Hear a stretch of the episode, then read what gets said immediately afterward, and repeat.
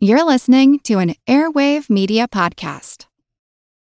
When you need mealtime inspiration, it's worth shopping Kroger, where you'll find over 30,000 mouthwatering choices that excite your inner foodie. And no matter what tasty choice you make, you'll enjoy our everyday low prices, plus extra ways to save, like digital coupons worth over $600 each week. You can also save up to $1 off per gallon at the pump with fuel points. More savings and more inspiring flavors make shopping Kroger worth it every time. Kroger, fresh for everyone. Fuel restrictions apply.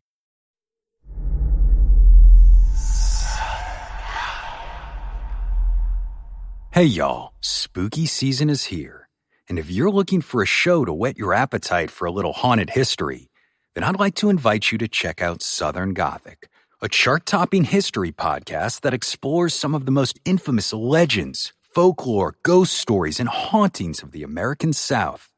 We've covered all sorts of stuff from the Bell Witch of Tennessee to the disappearance of the Confederate submarine, the H.L. Hunley not to mention our deep dives into the local lore of some of America's oldest and most haunted cities, like New Orleans, Charleston, and St. Augustine.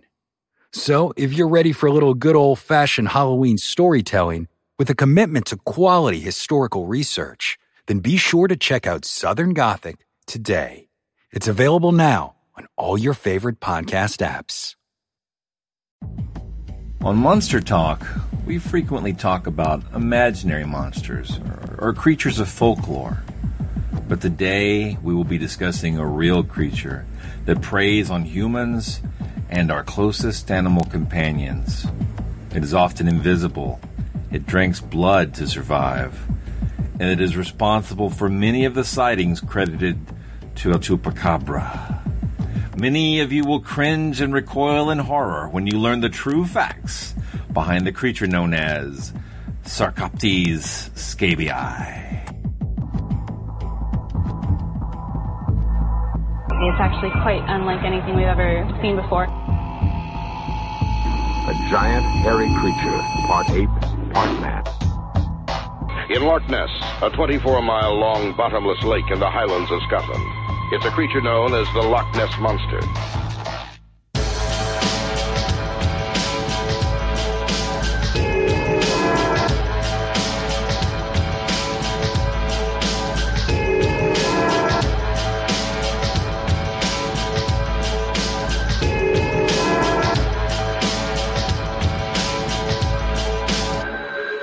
Monster Talk. Welcome to Monster Talk, the science show about monsters. I'm Blake Smith, and together with Dr. Karen Stollznow, blogger, linguist, and paranormal researcher, and Benjamin Radford, science journalist and managing editor of Skeptical Inquirer, we fish for the chunky pieces of science in the steaming bowl of soup that is monster folklore. Today, we find some especially meaty pieces as we get under the skin of the Chupacabra legend and find out more about the lice that cause the often reported hairless canids the media seems to love so much. It's okay to scratch, but don't skip this episode. Once you get past the disgust factor, there is some amazing science going on in acarology, and it is fascinating stuff. Monster Talk. So, I noticed the other day that we've actually been doing Monster Talk for a full year now. It uh, this is kind of fantastic. So, Happy excellent. birthday to us! Yaha! So this is the first opportunity we've had to get together uh, actually, we had an opportunity to be together, but nobody noticed it was the one year anniversary while we were there. What it, date it, marks the anniversary, or? Um, it was about, uh, I guess, a couple of days before we actually went live with episode one, which would have been in July of uh, 2009. So wow. the specific date, I'll look it up, and then we can put that on our webpage. All right, so we're well over one now. Yeah, yeah. So uh, and in fact, if I'm not mistaken, uh, haven't we recent, recently uh, achieved a milestone in terms of uh, listeners? Yep, we've crossed the 10,000 subscribers uh, milestone. So it was very close, very close uh, to my one year goal. I don't, I don't know what my goal is for year two. Um, I'd like to get a Nobel Prize winner on. How about that? Can it be an Ig Nobel or does it have to be Nobel? Um, either one would do in my book. I would, you know, yeah, if we're going to have doctors and believers, then we'll have to have both. I'd love to get an Ig Nobel Prize myself. I don't. I haven't really published. You're well on the way. Well, you, you have to do something real sciency. Uh, it just has to be crazy. So Science. real sciency. It, it, it doubles. Uh, I, I, I'll, I'll, I'll, I'll leave that off the show. We'll, we'll talk about that offline. My plans to get an Ig Nobel Prize. So Has it got something to do with mites? it has something to. mange? It, no, it's something to do with bone, bones. I think that I think there's something to do with Bigfoot bones. And Bigfoot, all right. so uh, there's that. So what's today's topic, Doctor Atlantis? Today's topic, we're going to be talking about a real monster, one that you can actually encounter in the woods uh, near your home if you live in North America, and probably uh, all over the world, as a matter of fact. Uh, this is a, of course, um, a blood-sucking creature that looks very strange. It's not a chupacabra No, but it is directly related or a to vampire. chupacabra. No, it's not a vampire either. These are all good guesses. No, today we're going to talk about lice. Lice. I'm itchy already. lice and mites. Uh, we're going to talk about the creatures that cause the hairless canines that we see on the media so frequently that people attribute to being chupacabras. So uh, we're going to be talking to Dr. Barry O'Connor, who is an evolutionary parasitologist, and he actually specializes in mites, including the kinds that cause mange. Um, and mange is probably the most common cause for the hairless condition we see in, let's call them media chupacabra candidates. Or There Ben, you, you- Ben, you may have some other shorthand for them. I'm not sure. I, have, I, I usually call them uh, temporary chupacabras. Te- I like that temporary chupacabra. Hmm, nice. What's that in Spanish, Ben? Uh, chupacabras temporalidades. Oh, I like. It sounds very quick. exotic. Very, very romantic. ¿Dónde está la chupacabra or el chupacabra? It would probably be L, but Yeah. uh, Yeah. yeah. It's So, what are some of the other causes if we're not talking mites and mange? apparently, there's a breed of dog that's naturally hairless, or, or not a dog. What is the? Uh, well, maybe it is a dog. The What's the- Xolo's a dog, sure. The Zola, yeah, the Zola's a dog. And um, then there's those hairless. Uh, there was the red wolf uh, coyote hybrid they found, and that was also hairless. But I'm not really sure if that was a genetic condition, um, or if that was parasitism here. The hairless the- cats as well. right. Yeah, there are. There are. There's, of course, also alopecia. That's true. And what's he got to do with it? No. Alopecia. he makes great pizza down in Chicago. I Oh, thought he was stuff. Irish. Yeah. No, no, that's a different one. That, that's his brother. So- we were talking about alopecia. we were. I had a friend in college who had alopecia, and uh, it was completely hairless. It doesn't always result in complete loss of hair, though. No, it does It not. can be patches of hair loss. I know that's common with some thyroid conditions. That's right. And temporary, usually. Can be. I was just listening to the science show from Australia, and they had a uh, a bit with uh, Sir David Attenborough talking about uh, sort of what are eyebrows for, and it was uh, interesting because he talked about how that uh, pattern baldness is uh, obviously a trait that's not being uh, prevented by evolution, I guess. So being having hair on your head late in life doesn't appear to be an important evolutionary trait one way or the other. But eyebrows rarely go away, and so th- th- he was looking at why uh, we have eyebrows. It's very What interesting. about, what about Whoopi Goldberg? I don't know. Does she not have eyebrows? I, I don't. I've never seen eyebrows on that woman. Women pluck them for fashion reasons. Completely, like like Whoopi. Well, I think not usually completely, but some get tattoos. So That's if they true. overpluck That's true. them and then they don't grow back, then they end up getting them tattooed on, which I, do, I don't think looks very good. That it's not very creepy. convincing. no, no. It's, wow. I get, is, is there a? I mean, it wouldn't be a merkin. What would it be for for the eyebrows? What would it be What's for the what?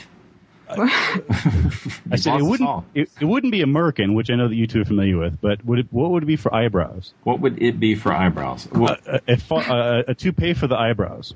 oh, I see. Oh, Come on, work with me here, folks. Uh, what would a toupee uh, for the eyebrows be? No, it would definitely not be a merkin.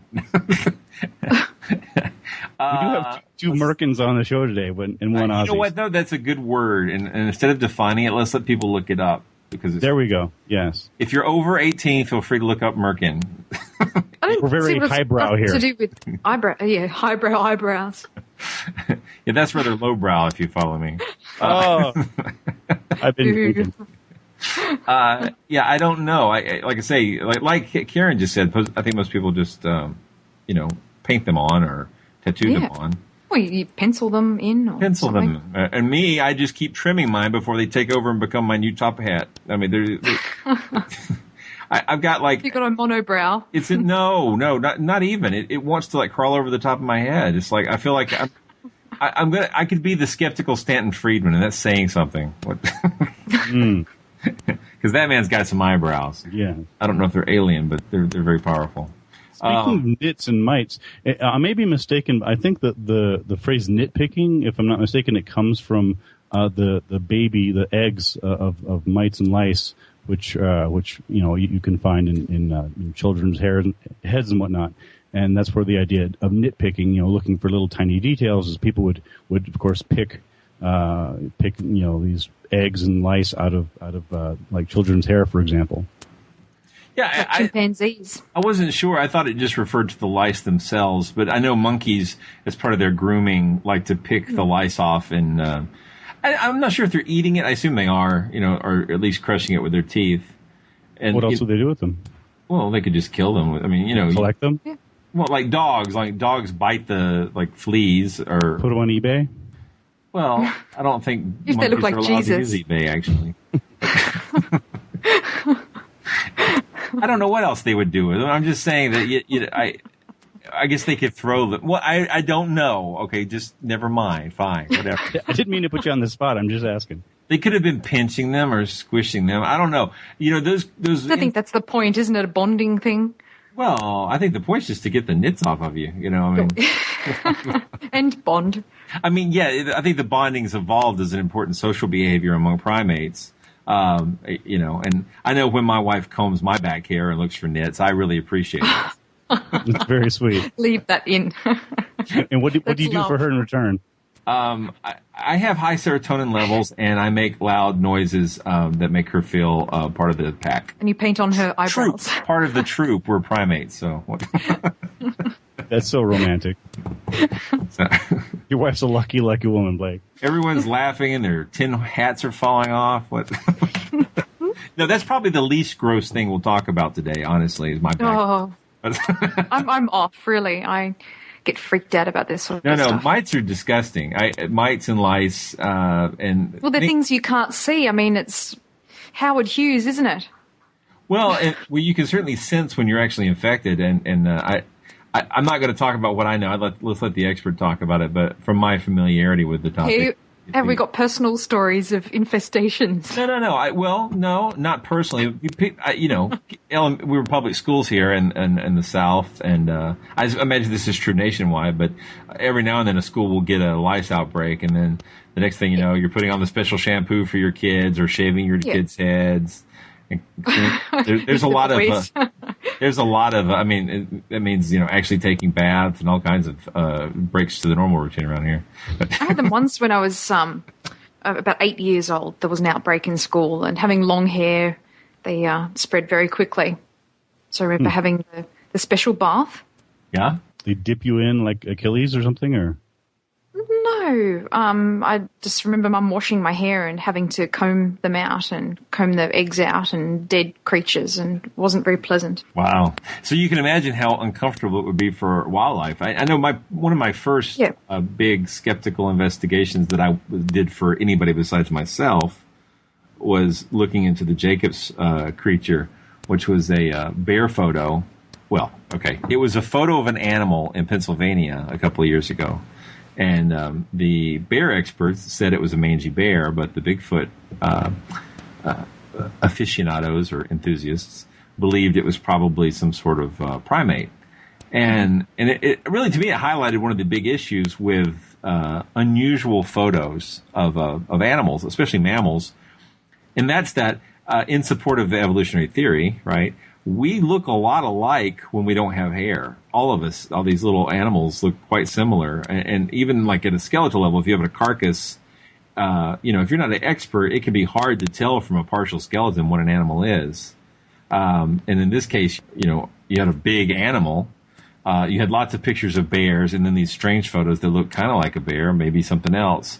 Uh, some people thought they looked nothing like a bear, and in part of that, I was looking at, uh, you know, why was mange affecting these animals? So I did a lot of research on mange at the time, and uh, it's just pretty prevalent. I think it was you, Ben, that came up with the idea that, or at least first brought to my attention the idea that we'll probably be seeing more mangy animals because with milder winters, uh, they'll be able to survive uh, the winter better. So mm. we might be seeing more of these kind of strange looking animals. Um, I, I, you know, I'm not sure if that's true because now we've had some harsh winters again. I don't know, but um, mm. yeah, I, I had I, I, researched uh, mange a fair amount for my my chupacabra book uh, coming out early next year, and I ended up tracking down mange experts and and you know getting some really interesting information that uh, that a lot of people apparently just had no, particularly the the, the chupacabra proponents, or at least the the, the temporary chupacabra proponents, um, really sort of didn't seem to have a clue about. So uh, this will be interesting. I don't want to dominate the conversation, but I, will tell you one other thing that I, I noticed that I had a um, I don't want to call it a bias. I had some kind of a idea that maybe the reason these animals were being um, misidentified. When I looked at these animals and saw hairless animals, I saw hairless dogs. I, you know, hairless anything seems to make people think monster for some reason. This I, is I thought, typical. Right, they are they are atypical, but uh, you know that that they're not a different species just because they don't have hair necessarily, right? So hmm. whatever they are, and, and I thought it was unusual. I thought maybe the problem was that these are animals that are being spotted by people from urban areas and they're just not familiar with what wildlife looks like. And I thought, well, that makes good sense. I, and I, I got this idea in my head that maybe it would be like the, uh, you know, the city folk, you know, problem that city folk don't know how to identify animals. But it turns out a lot of these animals are being identified by people from rural areas. Um, the woman from Texas who had the uh, hairless dogs in her yard, uh, what's her name again, Ben? the uh, woman who rides around on the tractor. Um, Phylis Canion. Phylis Canion. Thank you. I, I, it was just Cuero, Texas. Yeah. So Phylis Canion, for example, she she she's a rancher. You know, she's familiar with what animals are out there. So that was wrong. That that was it's not a country folk, city folk, urban, rural problem. It's just a classical inability to identify an animal that looks different from what you expect. Mm-hmm. Um, and and I think that same kind of mistake is probably behind. And I'm going to say Bigfoot. Some of the Bigfoot sightings where people see a, a bear that's not behaving like a normal bear or looks somewhat different or standing on its hind legs, and they don't see a bear. You know, they see something unusual that's not what they expect, and they're sure if they don't know what it is, but they're sure it's not a bear. Yeah, I guess it's not encountering an animal uh, in that sort of form. So that's all that is it's not not going to be a common thing. I mean, how common is this? I guess we'll find out today. Yeah, creatures yeah. to be affected by by mites and mange, and I'm still itching. Just thinking of it. yeah. Just the thoughts of it. Don't don't you guys? No. Well, you know, I just got groomed though. you just you just had your back waxed. That's right. You know, not that I, am uh, needing a grooming. well, you know, there's definitely a, a, psychosomatic element to it. Not that anyone's imagining it, but you know, if you if you start thinking about bugs and creepy crawlies and weird weird things in the bed, uh, it's oh, very yeah. very easy to to sort of you know convince a, yourself. There was a study. I don't know if it was in Scientific American, but it was about the psychological nature of of itching. Oh, I, I, we'll have to track down the study if you want to mention it point to point people to it. Yeah. Um, but it was how there is definitely a psychological element to it. Surely. Well, speaking of that, let me let me throw in a plug for an, an excellent horror film that came out a couple years back uh, called Bug. Uh, it was directed by William Friedkin. Most people probably know him for uh, The Exorcist, although I think his best film is a is a film called Sorcerer, uh, which came out a couple years back, badly overlooked. But but Bug, um, it stars um, Ashley Judd, and uh, and it's uh, it's a fascinating. It's very very realistic from a psychological point of view uh, depiction of. Uh, how people can sort of believe that they're being infested, and sort of you have uh, what what the French call folie à deux, in which you know you have two people who are sharing a belief system, and it's sort of a, a mild form of mass hysteria. So it's a or it's, and a plus it- withdrawal symptom. right? Yeah, it, you never know. But it, it is a it is a good uh, scary film, and it's it's very again it's very realistic from a from a psychological point of view. Yeah, You talk about folie à deux in your your book, uh, Scientific Paranormal Investigation, right? hmm yeah. And I was just thinking, is that is that similar to a shared delusion? Like, does that cover cases like where uh, I, one that I remember recently, where a woman thought she was uh, a divine? I don't remember if she thought she was Jesus reincarnated or something, but her husband was going along with it. Um, does that cover that kind of case? Yeah, it's very similar to that. What, what you find is that you have uh, one. It's not just. It, it's it's often uh, just two people, but it can actually be larger groups. Um, usually, you know, a handful, maybe no more than a dozen or so. But usually, it's just a, two or three people, and um, usually they're related by by blood or, or marriage. Um, uh, or you know, close relationship, Or And- both? or yeah, sorry, if, if you're in Georgia, who knows, uh, or in Sydney, but um, but uh, but that that's usually the, the the circumstances, and so one person will will get the idea that they have you know that they're they're afflicted by something. Uh, they, they they either have some something bothering them, or they have some sort of special ability, or they're having some unusual, unique experience. And it's it's always something that is it's really on the borderline between clearly true and clearly not true. I mean, that is, you know, if a person claims that, you know, that they're being attacked by, you know, a, a Bigfoot, then obviously that's not true. But if a person believes they're being attacked by something that's small or invisible or hard to detect, then that, then to certainly another person, uh, who, who will begin to buy into that, uh, that could be very, uh, believable. Monster Talk. Today we're calling Dr. Barry O'Connor, uh, evolutionary parasitologist who specializes in mites, and uh, you're also a medical veterinary acarologist. Acarologist, right. That's the person who studies mites and ticks. Excellent. All right. Well, we're calling today because, uh, well, mo- mostly because we want to talk about mites, mange, lice, and scabies and parasites. And the tie-in to monsters is that um, uh, a lot of times these hairless animals, uh, like uh, dogs and uh, coyotes, are being found and, and called a monster. Uh, Right. and, and it turns out that later that they've actually got a condition called mange. So, wh- can you tell our listeners what mange is exactly? Well, mange is a skin condition, uh, and we usually use the word when we're talking about animals rather than than people. Uh, people get the uh, in some cases the same kinds of of uh, mite parasites can attack both people and animals, but in uh, uh, humans we don't call it mange. Uh, in animals, generally, what happens is you get rather large populations of, of mites. Um, that's not generally the case in humans, although there there are variants on the human condition that that uh, resemble what happens with uh, with mange in animals.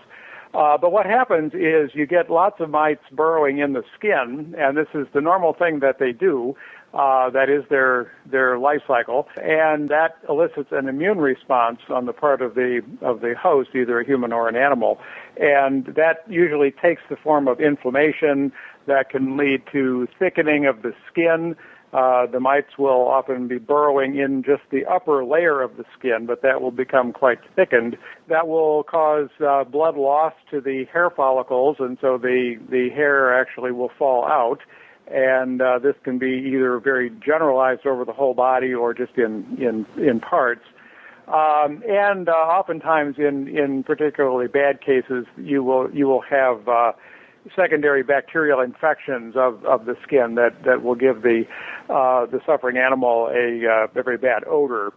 And uh, in many cases, this this can be fatal uh, in in animals. What's the name for human mange then, or does that take different forms? Well, well, actually, the the mite that we're talking about that's causing uh, most of these cases of complete hair loss and you know this chupacabra syndrome, uh, if you want to call it that, uh, is a mite called Sarcoptes scabiei. And in humans, the uh, the medical condition is called scabies. It's a rather common skin disorder. Uh, it does tend to run in uh, uh, kind of epidemics in that uh, you will have uh, high incidence of scabies in a particular population, and then as as most of those individuals recover, because in in humans it's generally a self-limiting condition. Your your immune system will ultimately uh, kill off the mites. Um, and when it does that, then uh, pretty much you're going to be immune to uh, reinfection for the rest of your life. And so when a, a, a basically a population grows up who's never been exposed to the mite, and then the mite gets brought into that population, it can spread easily through the susceptible individuals who will then uh, you know recover ultimately and be immune, and then the uh, you know the epidemic will uh, will be over in that uh, in that area. The same thing happens. I mean, it's the the same mite can cause, and is one of the main causes of mange in in uh, mammals. Uh, you know, both domestic and uh, in some wild mammals. One of the things that um, uh, we've done here is is to you know do some morphological work um, showing that the Sarcoptes mite on humans uh, is the same mite that's on animals. Uh, this had been previously uh, hypothesized back in the 1960s, but using modern methods, we've we have verified that that is the case. Um, and what appears to have happened is that as humans domesticated uh, animals, this mite, which is really ancestrally a human parasite, I did some work uh, many years ago, and this was followed up by some work um, done by a student of mine, uh, uh Hans Klompen, who's now down at uh, Ohio State University, uh, showing that Sarcoptes mite uh, actually has been with uh, our species, that is the humans, um, you know, from, from the outset. Uh, the closest relatives of this mite occur on our closest relatives uh, and on back through the primate lineage. So it looks like the uh, Sarcoptes mites and their relatives have evolved with the primates. And then when we get to people, uh, you know, because and because the mites are transmitted by direct contact, they they really can't live uh, too long uh, away from a host. And so, um, you know, as soon as people started uh, having close contact with uh, animals, especially uh, the livestock as we domesticated those species, uh, with dogs particularly, um, the mite was able to transfer uh, over onto those species. And as is generally the case whenever you have, uh, you know, what you can consider a new uh, host-parasite association, it's pretty nasty. Uh, we call it uh, highly virulent. Uh, it does a lot of damage, um, and um, uh, mortality can be relatively high because it's a new situation that, you know, that host species has not had any evolutionary history with that parasite, so it has not been able to evolve any defenses, you know, like we have, okay, because it's been sort of our mite uh, all along, and you know, we have, uh, you know, what we say co-evolved with it, so that uh, in humans, uh, normal scabies is an annoyance. Okay, it makes you itch, but like I said, it's it's uh, self-limiting. It will go away, and you know you're not uh, the worse for for wear. Whereas in in animals, you will get these you know enormous populations uh, what's happened um, uh, subsequent to the transfer from humans onto domestic animals is that apparently the dogs um, then have taken it out into uh, populations of their relatives, the wild canids like coyotes and, and foxes and wolves, and they get it, and uh, they get it really bad. Uh, and then some of them have even taken it further uh, into uh, other mammal populations. Uh, there's a particularly bad condition in Australia with the Sarcoptes mite uh, killing off uh, wombats. Uh, which they pre- presumably got the mite from the dingoes, who you know got them from the domestic dogs who got them from us. I've seen what, cases of that before. It looks really nasty. but what is the typical pattern for hair loss in animals um, with advanced stages of mange? And I've seen quite a few of them in, in researching the chupacabra, but um, some of them seem to be completely hairless. Other ones just seem to have some crest on the back. Can you can you sort of right. give us a typical pattern for that? Well, I don't know if you can say there is a typical pattern for for sarcoptic mange. Um, I've I've done a little more work with some some related mites that that uh, parasitize rodents. They're in the same family uh, as as sarcoptes. Uh, there's one we have here in uh, squirrels, and the squirrel mange is very uh, characteristic because the hair loss is almost always restricted to the the anterior part of the body. So so and not even the entire head. So it's sort of from the top of the head back to sort of mid body and then kind of down to the elbows.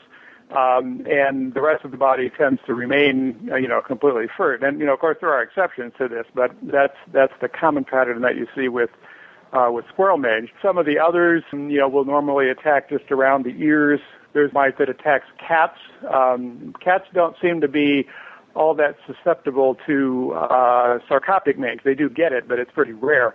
Uh, there's another mite uh, called Notoedres that um, Notoedres cati is the species uh, that attacks um, uh, cats and also uh, it's apparently transferred from cats to rabbits because it will parasitize rabbits, and it also occurs in the wild in the old world tropics on um, uh, civets and mongooses and things like that. Okay, and and uh, uh, that one really likes the feet and and the um, uh, again the face.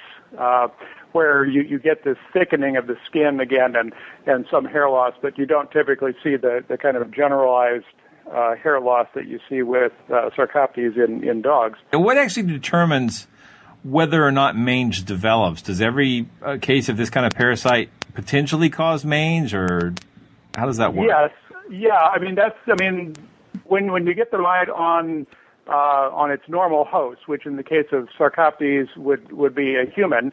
Um, and on humans, uh, the normal place where the mites actually burrow into the skin is uh, on the extremities. So very typically on on the hands. Okay, occasionally the feet.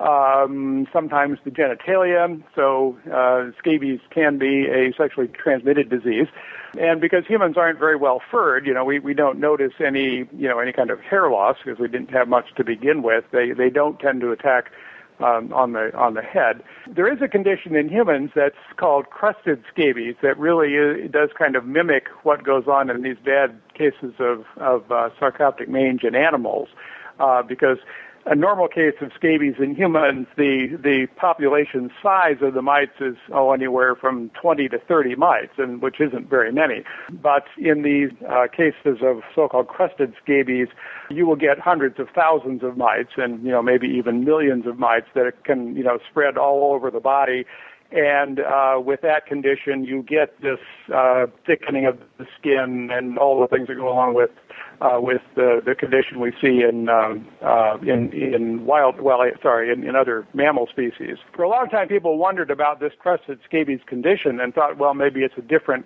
different kind of mite. But now we know that it's actually exactly the same mite. Uh, it's just that the people are different. Um, the people who get this crusted scabies condition um, have uh, compromised immune systems. So it's it's most common in uh, in the elderly. Uh, it's common in uh, uh, AIDS patients and in uh, people who have had uh, organ transplants and have had immunosuppressive therapy. And one of the, uh, the, the key tests of the fact that it really is the same mite is that uh, in a medical setting, when when um, uh, people with crusted scabies are being treated, very often the uh, physicians and nurses that are treating them uh, will come down with a case of normal scabies if they hadn't been previously exposed.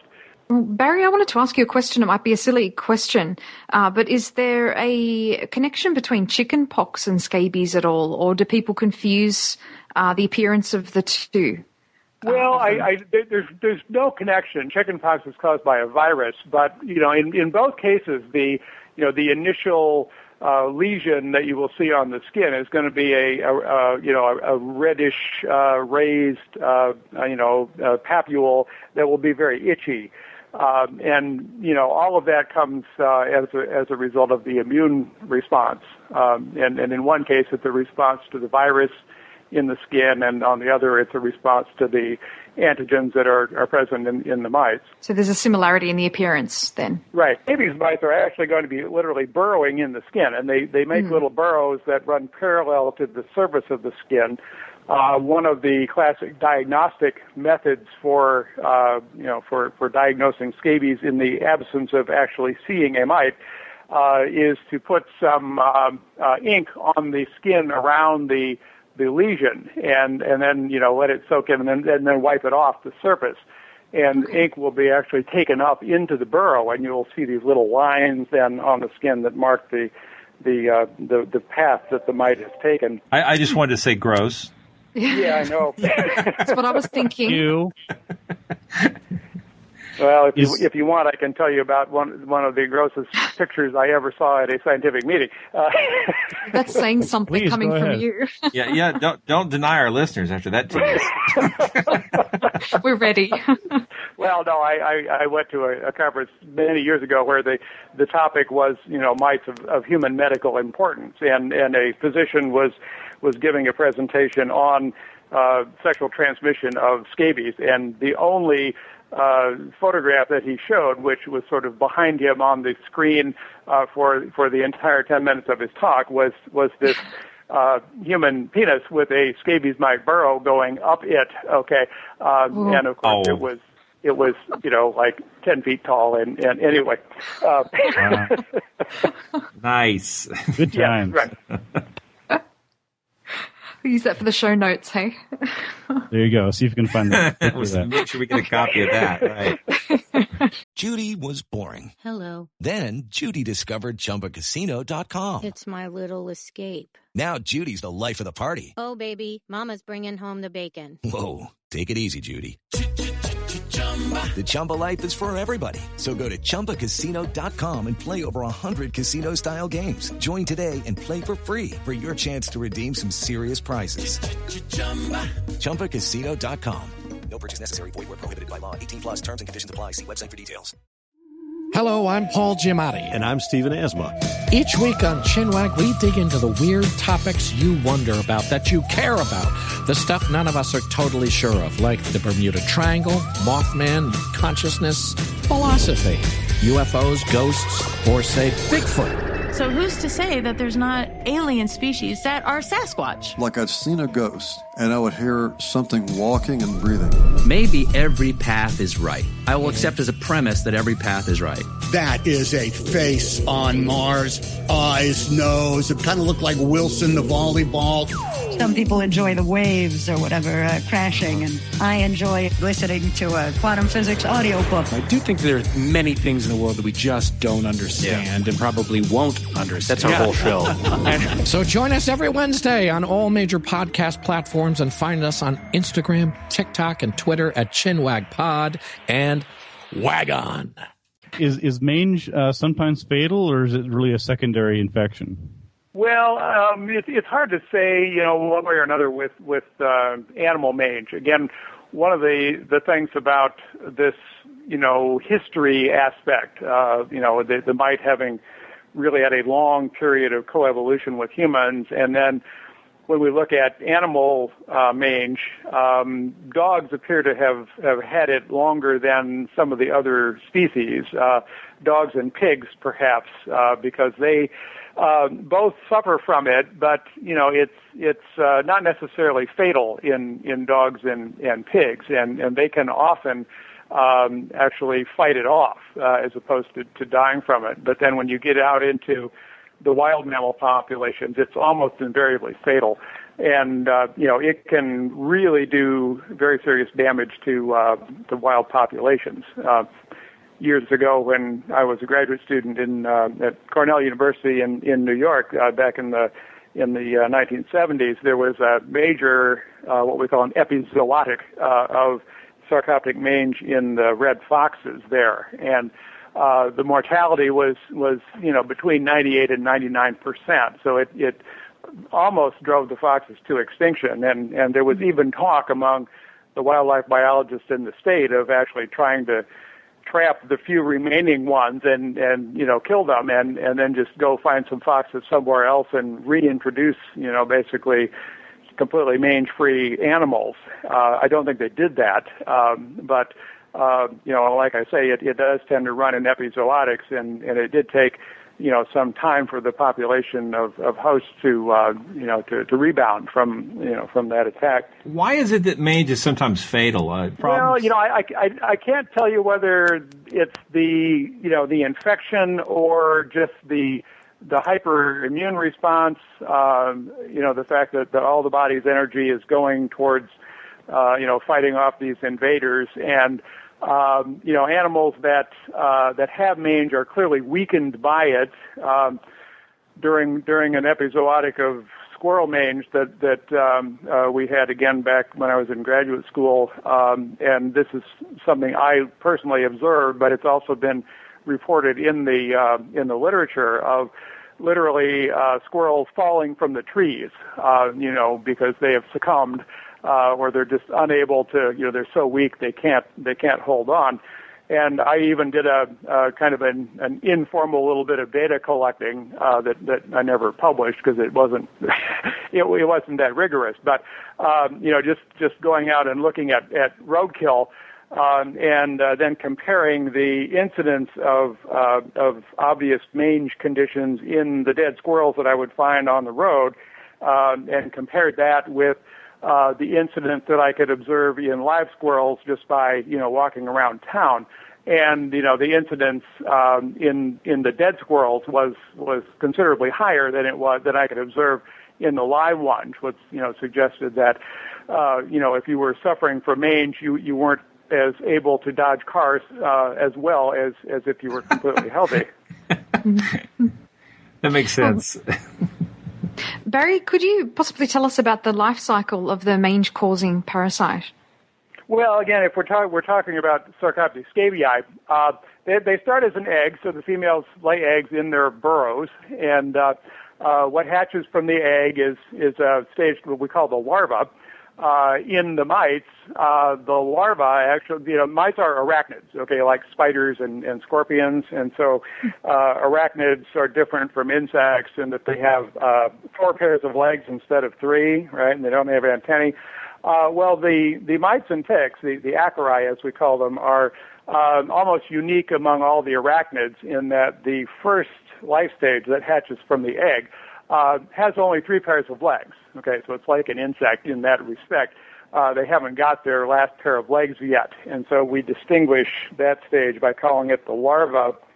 And um, uh, so the larva will live for uh, you know some some uh, uh, couple of days or so, and then they will molt to uh, what we call the nymphal stage uh, or the nymph. Uh, nymphs get their last pair of, of legs. Okay, so now they have eight legs. Um, the mange mites have uh, two nymphal stages. Uh, we call them the proto-nymph or the first nymph, um, and then the tritonymph or third nymph. And you will ask me what happened to the second one. Um, the free-living ancestors of uh, a very large group of parasitic mites that includes these mange mites have a, a specialized deutonymph or second nymph that serves to disperse the species. And when these or the ancestral species became a full-time parasite, they didn't need this special dispersing form anymore, so they just don't do it anymore. We can tell morphologically that the the second nymphal stage is the tritonymph um, in in the the parasitic mites. So after that, then they become adult. Uh, males and females look rather different. They do have uh, uh, direct mating, so the males and females have to get together, and after mating, the, the females are capable of laying eggs then, starting the cycle over again. So the, the, the whole set of nymphs, are they nymphomaniacs? I have never heard that. I'll have to write that down and give you credit for it. Okay, thanks. I think you mean blame. Yeah. yeah. How is mange diagnosed? Is this sort of thing that a, a layperson can just sort of look at it and say, well, it doesn't have any hair, it must be mange, or is it something that really requires well, a no, closer that's, inspection? I mean, no, I mean the conclusive diagnosis is is uh, you know you have to see the mite, and and so you know if, if we're talking about uh, a domestic dog or or or a, you know a cow or a, or a pig, uh, you know a veterinarian would do a, a scraping of the skin uh, generally, this is done with the uh, you know the, the the back side of a scalpel, you know, and not the sharp side because you don't want to cut into the skin. You just want to kind of scrape the skin, uh, put that material then in you know in into some uh, uh, usually uh, just mineral oil or something, and look at it on a microscope slide. And you know then if you see the mites, well, you have a a positive diagnosis. I mean, uh, there, there's you know there are other things that that can cause hair loss. Um, the the general term for hair loss is, is alopecia. And, um, you know, there's, again, a lot of causes for that, so it's not necessarily going to be a mite. And also, there's something I noticed with uh, in, in looking at the squirrel mange is that many of the, the animals that I looked at Um, again, these were, these were roadkill. Uh, I couldn't find mites on them, and yet they showed the, the very characteristic pattern of, of hair loss that, that I described for you. And so it looks like what happened there was that those individuals had in fact been able to clear the infection, that their immune system had, had killed off all the mites but they didn't grow their hair back uh, immediately, and because uh, the hair loss tended to occur in the fall of the year, uh, these animals would be sort of half naked all winter long, and again, that would would seriously weaken them. Um, and the normal pattern of molting in squirrels, you know, would would have them then uh, grow their new, you know, spring summer coat uh, in the in the springtime. And if they did survive and get rid of the mites, they would grow a new, you know, a new coat in the springtime, and you know they would look fully furred again uh, and not not really show any uh, any signs of the mange. But you know, the the fir- I remember looking the the first few squirrels I looked at, there there weren't any mites there, and I was you know wondering about you know what could be causing this. Uh, but then I started to actually find them, you know, where I could, uh, you know, I could actually find the mites, and that was that. Are most parasites uh, their host species specific? Is that correct? Well, I would say most of them are. Yeah, I mean, there's a lot of them that aren't, um, and uh, uh, the the sarcoptic mange mite or, or scabies mite is one of those that you know if, if humans had had you know never become humans and and never uh, domesticated other species, uh, that mite probably would not have ever you know had the opportunity to get onto and establish itself on on some other host. Uh, the few cases, again, this this code goes back to um, Hans Klompen's evolutionary work that he did with these. He was able to show that host switches in the entire family uh, Sarcoptidae are, are fairly rare, uh, but he could point to several cases of of clear uh, host switches where you know closely related mite species don't occur on closely related hosts, and since the uh, the most of the species in, in the mange mite family, Sarcoptidae, are parasites on bat. You know, there's a few cases where species have moved from one of the major groups of bats onto the other one, and there's some cases where they've moved from uh, bats onto uh, rodents that live in the trees. So the squirrel mange mite, which now really lives only on squirrels, has an ancestry that, that goes back to uh, to bat hosts, and there, there's a few that are on. Uh, uh, mice and rats as well, but these these um, are often uh, found on arboreal species. I read a few years ago about the relationship between gorilla lice and human genital lice, and uh-huh. I was wondering right. what what can the genetics of parasites tell us about the evolution of the host animals? Well, there's a there's a long, interesting history in, in parasitology about uh, you know what what we call coevolutionary patterns, and and you know if, if you go back a hundred years, uh, it was uh, generally thought that you know every parasite was host specific, and that every parasite had sort of evolved with its host. Okay, and and so you could use then uh, the pattern of relationships among the parasites uh, to be sort of a mirror, if you will, of, of the relationships among the hosts. Well, now we know that you know life is, is never so you know, so uncomplicated and pretty. You know what we call host shifting or or, or colony of new hosts uh, does occur, um, you know, regularly. And so what we actually see when we look at these patterns is is kind of uh, historical associations like the scabies mite and humans um, and then uh, relatively newer associations that are the result of colonization. Okay, so like the scabies mite on on dogs. Okay, or the the squirrel mite again coming from uh, or having its closest relatives, um, you know, not on other rodents but on on bats. Getting back to mange, how prevalent is mange? Is there any place on Earth where mange or lice uh, do not exist? Oh goodness. Uh, well, probably um, anywhere where people are and where dogs are. You know, you're you're going to find the the parasites. Um, you know, the the uh, human scabies does occur in in every human population. Like I say, it kind of comes and goes in in these waves or or epizootics in a particular place. So you know, I remember. Oh, when was it? In the uh, there was a a big epidemic in many parts of the world back in the late 1960s, early 1970s. So there were a lot of case reports. Uh, you know, made it into the newspapers, um, and you know, then again, it kind of faded away as as it does.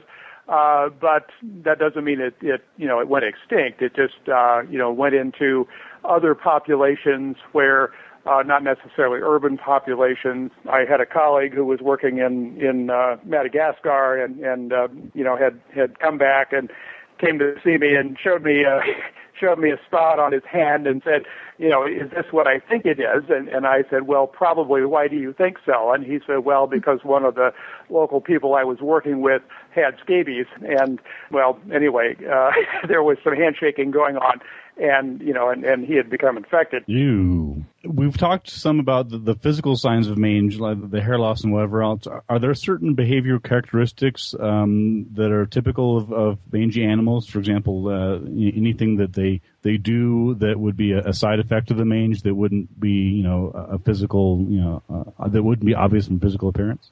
Well, they're going to clearly be itchy. You know, they will they will scratch a lot because you know the the the mites do irritate them. Uh, probably in the in the more advanced stages, that's going to be less apparent, just because the animals are going to be basically too weak, uh, you know, to to do a lot of scratching. Mm-hmm. Um, you know, they they will. Uh, I, again, in, in looking at, at some of these uh, chupacabra accounts, um, you know, of, of the attacking of livestock and, and the like, because these animals are, are greatly weakened, um, you know, they're they're going to have a hard time hunting, and because we're talking about carnivores here, the, the, the dog family primarily, that they may be sort of forced into, you know, attacking livestock because they're they're easier than, than running down a, a, a rabbit or, or a, a deer or something. Mm-hmm. Can you tell us what your thoughts are about the media's interpretation of this, what seems like a common phenomenon? Well, uh, you know, again, it's it's the the combination of of myth meets you know meets reality, uh, and you know as as is often the case when myth meets reality, there there is a rational explanation for. Uh, you know, for, for what people are seeing. If the myth is coming out of uh, a population who's ignorant of the uh, of the medical condition or, or whatever. I mean, it's uh, you know similar to oh you know different uh, you know human anomalies that that you know get I mean genetic uh, uh, diseases and things that, that have physical manifestations that are, you know, often interpreted in, in some cultures in, you know, in some sort of mythic way. Um, but it's, you know, I, I have, you know, I, I did check, you know, a lot of the pictures that are, are floating around on the internet, uh, of chupacabras, uh, and uh, aside from the, the obvious paintings and drawings of, of monsters coming from the imagination, uh, anything that looked like a real animal uh, sure looked like a mangy coyote or, or a, a, dog or a fox to me. And uh, just going back to, sorry, did you have a question, Blake? Or? Well, I have lots of questions. We keep going though. oh, well, I was going to move back uh, to scabies again, unless you wanted to. And who doesn't want to talk about scabies? I, I yeah, yeah. I, I, didn't think I'd ever be asking questions like this. Let's go back to scabies for a Are you are you all itching about now? I mean, I usually have I that am. on people. I, I am, and I wanted to this. ask you about that. I read a study a number of years ago in a science magazine about the sort of psychosomatic aspects of itching and talking about this topic. What do you know Mhm. about that? well, I, I laugh because there have been so many, you know, sort of personal experiences with things like this. Um, Does it you know, affect when- you? when one one of one of the things I learned early on is to sort of avoid shop talk in a restaurant. Uh, Probably a good idea. Yeah. yeah, we I was at a parasitology meeting once and you know was having dinner with some colleagues and just talking about things we normally talk about and all of a sudden kind of looking up and seeing there was no one else left in the restaurant. Uh,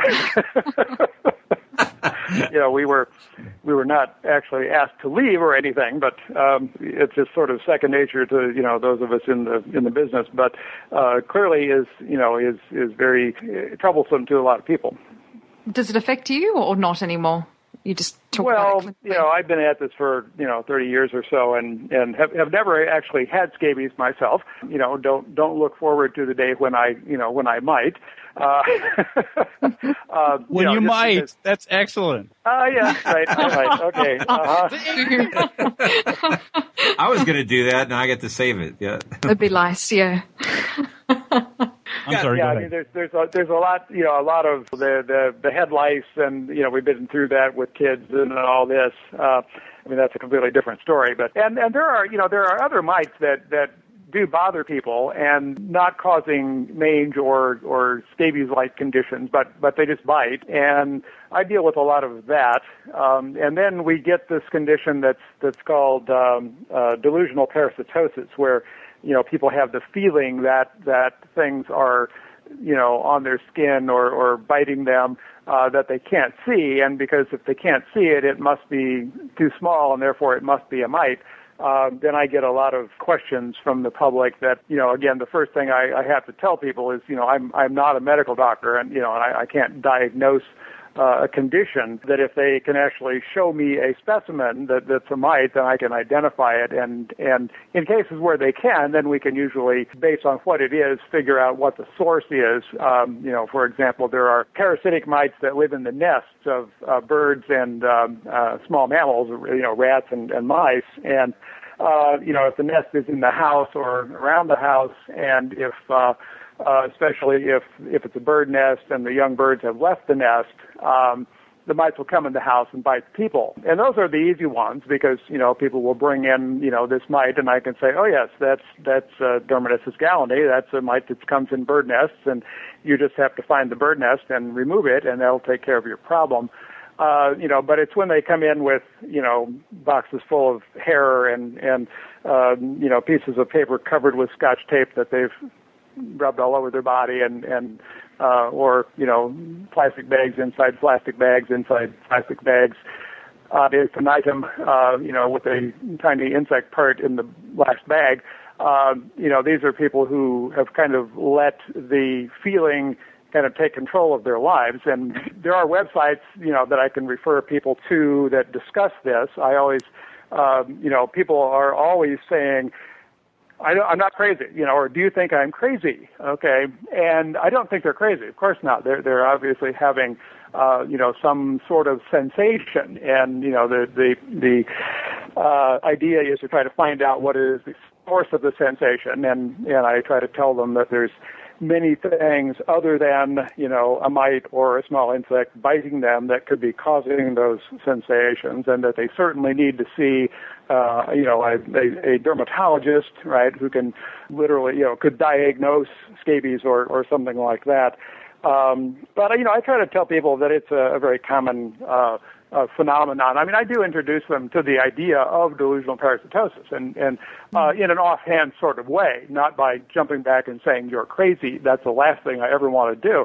Um, but to tell them that. Uh, um, there's possible, you know, psychosomatic reasons for these sensations, um, et cetera, et cetera. So, um, you know, that is something that when you're in this business, you, you know, you, you just learn how to deal with it because you, you are going to have people coming to you with um, with questions about it. Barry, do you work with dermatologists ever? Um, not directly. Uh, I do. I, I work closely with the university hospital here um, with the diagnostic lab people. I've I've done some training sessions with them because they they will you know somebody comes in with a tick bite and they, and they have the tick. The the folks there have been trained to identify the the ticks that occur in the local area because ticks are known to transmit a number of pretty nasty diseases to humans. It's kind of crucial to know what species has has bitten you just in case you start showing you know some symptoms. But if somebody's been traveling and they come back and and they've brought something back with them, then these folks don't know what it is, and and that's where I get involved with them and try to you know try to pin it down. You, you were talking about some of your current research. What's uh what's the hot topic these days in parasite research? I, I have to I have to confess it's not something that I'm really attuned to. What's uh, what's cutting edge can, these days? You know, I can I can tell you what we're working on right now. I mean, yeah, what are you working on? um, we're working on, on house dust mites, which maybe you've heard of. House dust mites are quite fascinating because the medical connection, it was discovered back in the 1960s that people who are allergic to house dust uh, the vast majority of them actually turn out to be allergic to the mites that live in house dust, more so than to any of the other uh, components that are that are in there. And what we're doing is is we've actually uh, been able to show that the dust mites uh, have done something um, almost unique in their evolutionary history. uh, and that is they're they're not parasitic. I mean, they're they're living in our houses, in our beds. They they live. Uh, other species live in the nests of of birds and mammals, and some of them even get in and infest uh, stored food products now. But that their ancestors were were permanent parasites that that lived on birds. Um, and this idea that um, I mean, there's there's an, an old adage, you know, once a parasite, always a parasite, which implies that in the evolution of a parasitic association, uh, the parasite is basically giving up, you know, its ability to live anywhere but on that host. Okay, um, so its its host then completely becomes its habitat, and you know it adapts to that habitat to the point where it really can't live anywhere else. And you know certainly not going back to you know being uh, you know a non-parasite and and living a free living existence.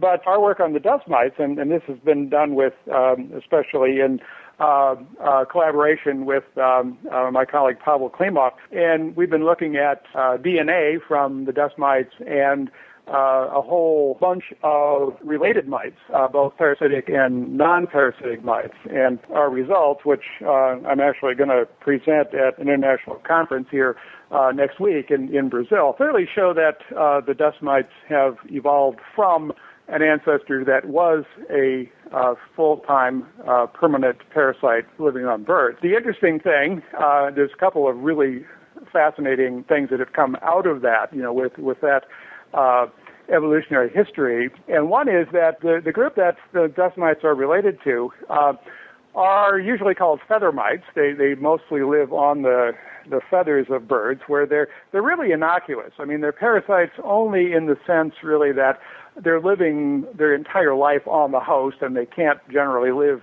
off the host but they're not really doing anything bad to it. Okay, there's there's a you know a definitional problem here that that uh, most uh, parasitologists would define a parasite as as uh, you know something that not only you know lives on a host but actually uh, does damage to it. And these feather mites are are not doing that. They're they're not really eating the feathers. Um, uh, some of them have moved onto the skin, and those are really classic parasites where they're they're doing some damage there. But the ones that live on feathers are innocuous at the worst and perhaps even beneficial in some cases because we know that they'll eat fungi and, and perhaps uh, uh, bacteria and, and other things that are potentially pathogenic to the, the bird host. And, uh, and you can get really big populations of these things living on a bird that, you know, that the bird doesn't care. I mean, they don't do anything uh, really to uh, uh, try to reduce the, the, the, the populations of, of these feather inhabiting mites anyway. But somewhere along the line, you know, one of these mites did evolve the ability to um,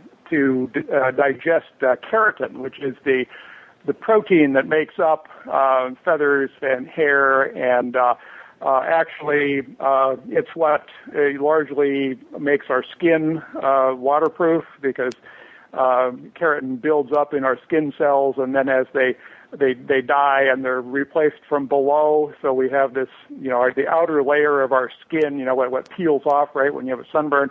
Uh, that's largely keratin, and it's a it's a protective layer. Um, and uh, keratin is is um, a really interesting protein because it's a very strong protein. It it has a lot of. I mean, uh, we can get into into the chemistry here, but basically, it, it's it's such a strong protein, and that's what makes it great for making stuff like hair and feathers that that you know are, are difficult to break down. So if you think about it, when an animal dies, right, and you know you you you can watch the decomposition process uh, you know, what's the last to go, right? The last to go are sort of the bones and the hair or the feathers if it's a bird, uh, because they're the most indigestible and there are so few animals that are specialized or even microbes that, that are specialized to digest that, uh, that material. Well, somehow, again, one of these, these mite ancestors evolved the ability to digest keratin and we have species that now, believe it or not, live, uh, inside the feathers,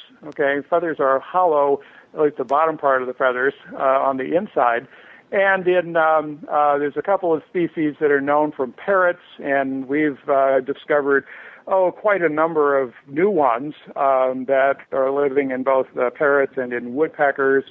Um, there are related ones living in hummingbirds on the inside of their feathers, and uh, these are clearly eating the feather material from the inside. I mean, they're they're not eating through it and destroying the feather because that would not be productive, right? It would it would uh, you know cause dam you know too much damage to the host. But if you think about uh, mite that that can eat keratin and you know and has to disperse by coming out of the feather and and you know getting onto uh, another bird.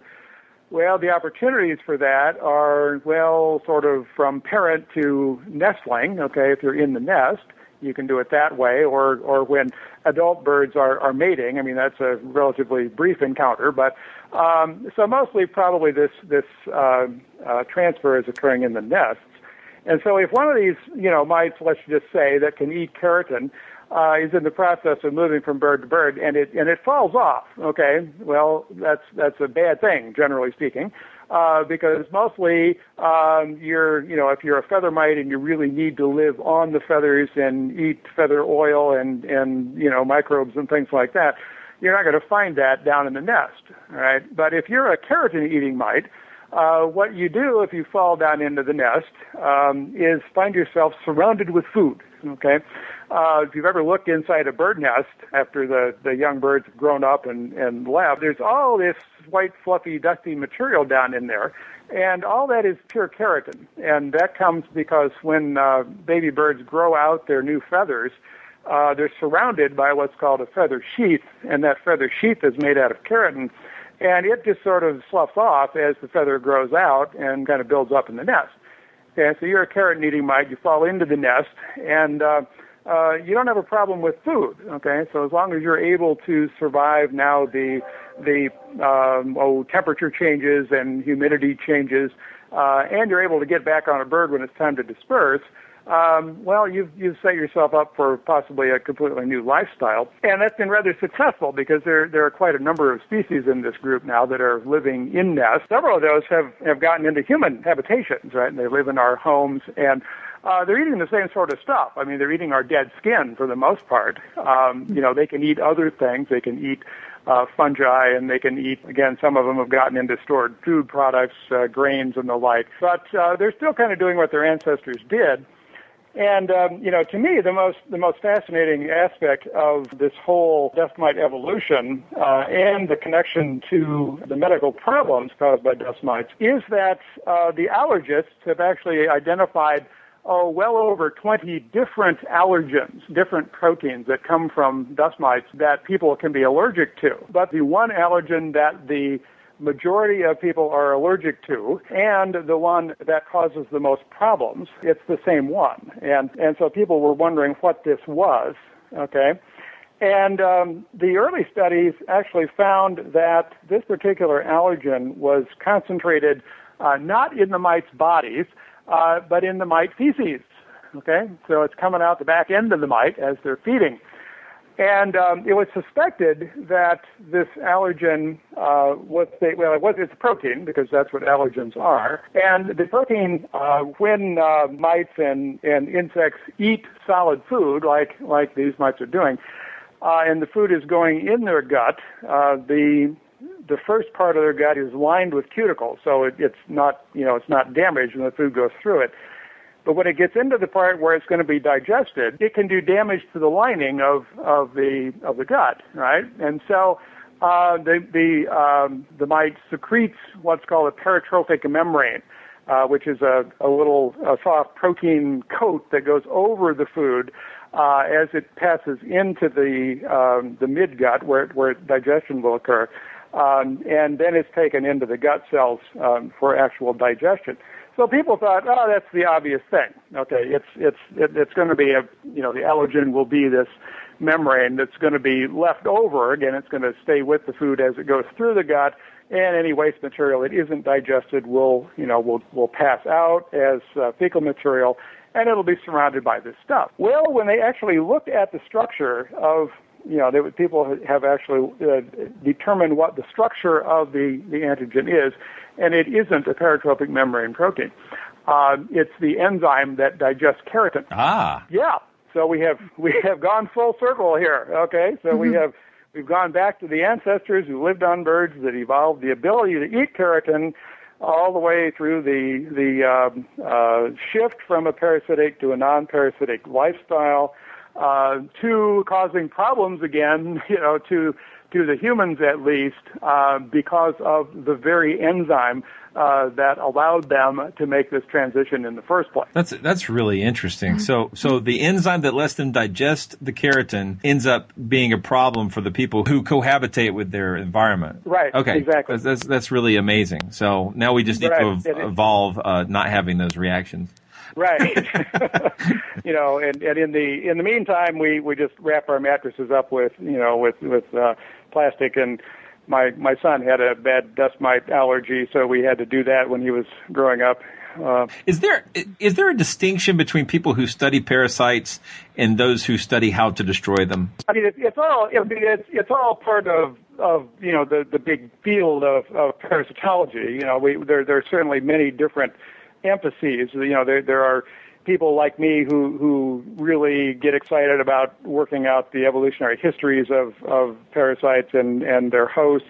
Uh, there are people who are more ecologically oriented that that get uh, excited about um, you know what is it that the parasite is doing when it is living on or in the body of of this host. I mean, what is the the essence of the interaction? I mean, there are folks who look at this um, at at the molecular level. You know, what what kinds of of chemicals are being produced uh, that uh, that cause reactions or, or don't cause reactions in in um, uh, or, or prevent a reaction in uh, in the host. And you know that that's all really basic science there. And and when you get into the um, into the more applied ends of things, uh, you know the the the medical side of things, where where the um, uh, the focus is is on uh, you know treatment and and prevention. So you still need to know some of these other things. You know, if you if you want to know how to not get a particular parasite, uh, you need to know something about its life cycle, where it lives, you know, how it moves, um, you know, through uh,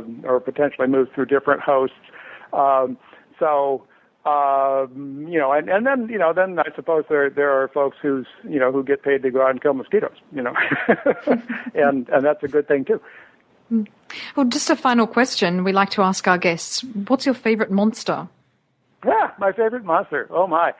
Uh, well, let me let me tell you about a movie I saw very very long time ago. it was a wonderful old Mexican horror movie made I back in the in the 50s or 60s called The Black Scorpion, and um, you know it actually featured some some rather gigantic arachnids. Um, you know the the title character was was this train-sized scorpion, um, and and you know the the um, folks who made the movie um, did a pretty good job with it. I mean, it really did look kind of like a scorpion. Um, you know, it had its tail and a sting and on big pinchers and all of that. And you know, it didn't have the right mouth parts for a scorpion. You know, it more had beetle mouth parts. But you know, I'll give them that. But my favorite part of the entire movie is is when uh, this this young boy, who is one of the heroes of the story, uh, actually falls down this hole. Okay, uh, he's trying to escape something, and he falls in this hole, and he's menaced by this giant mite. Okay. And the mite is actually pretty well done. I mean, I can even identify what family it belongs to. Uh, it's a group of predatory mites that has uh, very large, um, what we call raptorial uh, appendages uh, around its mouth parts that they use to grab prey with. Um, and uh, you know, he, he's having to dodge the the uh, attacks of, of of this mite. And I thought, um, you know, that was pretty cool to actually bring a giant mite into a, a monster movie. Actually, I was watching that with my daughter about a month ago. Oh, yeah? Really? She's only four. Oh. She was. She said. It was, she, she said it was too slow for her. She wanted to take more action. But I, yeah, that Oh, had, uh, wow. yeah, that was uh, had special Effects. I was going to joke that you'd seen it, like. Yo, absolutely. I've got it. Yeah, yeah, it's got. It's Oh, yeah, he loves that. special effects by Willis O'Brien. Absolutely. Okay. Yeah. So there you go. Thank you so much for spending some time with us today. Well, no problem. Okay. Monster Talk. Thanks for listening to Monster Talk. Today we've been learning about mites and lice and the role they play in monster folklore, as well as the science behind their life cycle. We interviewed Dr. Barry O'Connor, an acarologist and evolutionary parasitologist. Your hosts were Blake Smith, Dr. Karen Stollznow, and Benjamin Radford. If you'd like to comment on the show, please come visit the Skeptic Forum at skepticforum.com. If you'd like to help out Monster Talk, please give us a review on iTunes. It's fast, free, and helps us get the show out to more listeners. Monster Talk is produced with the support of Skeptic Magazine. Visit them at skeptic.com. Music from the intro was from composer David Beard. The Monster Talk theme is by Peach Stealing Monkeys. All music is used with permission. The views expressed on Monster Talk do not necessarily reflect those of Skeptic Magazine or the Skeptic Society.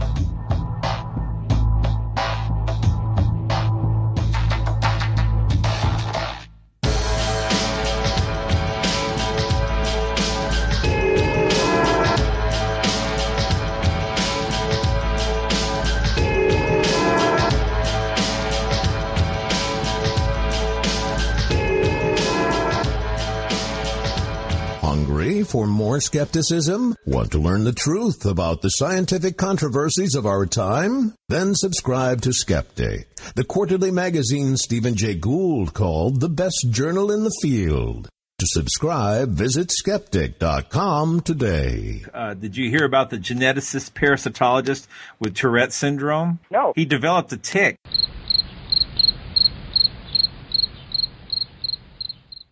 Is Ryan here, and I have a question for you. What do you do when you win? Like, are you a fist pumper? A woohooer, a hand clapper, a high fiver. I kind of like the high five, but if you want to hone in on those winning moves, check out Chumba Casino. At ChumbaCasino.com, choose from hundreds of social casino style games for your chance to redeem serious cash prizes. There are new game releases weekly, plus free daily bonuses. So don't wait. Start having the most fun ever at ChumbaCasino.com. No purchase necessary. Group. Void were prohibited by law. See terms and conditions. 18 plus.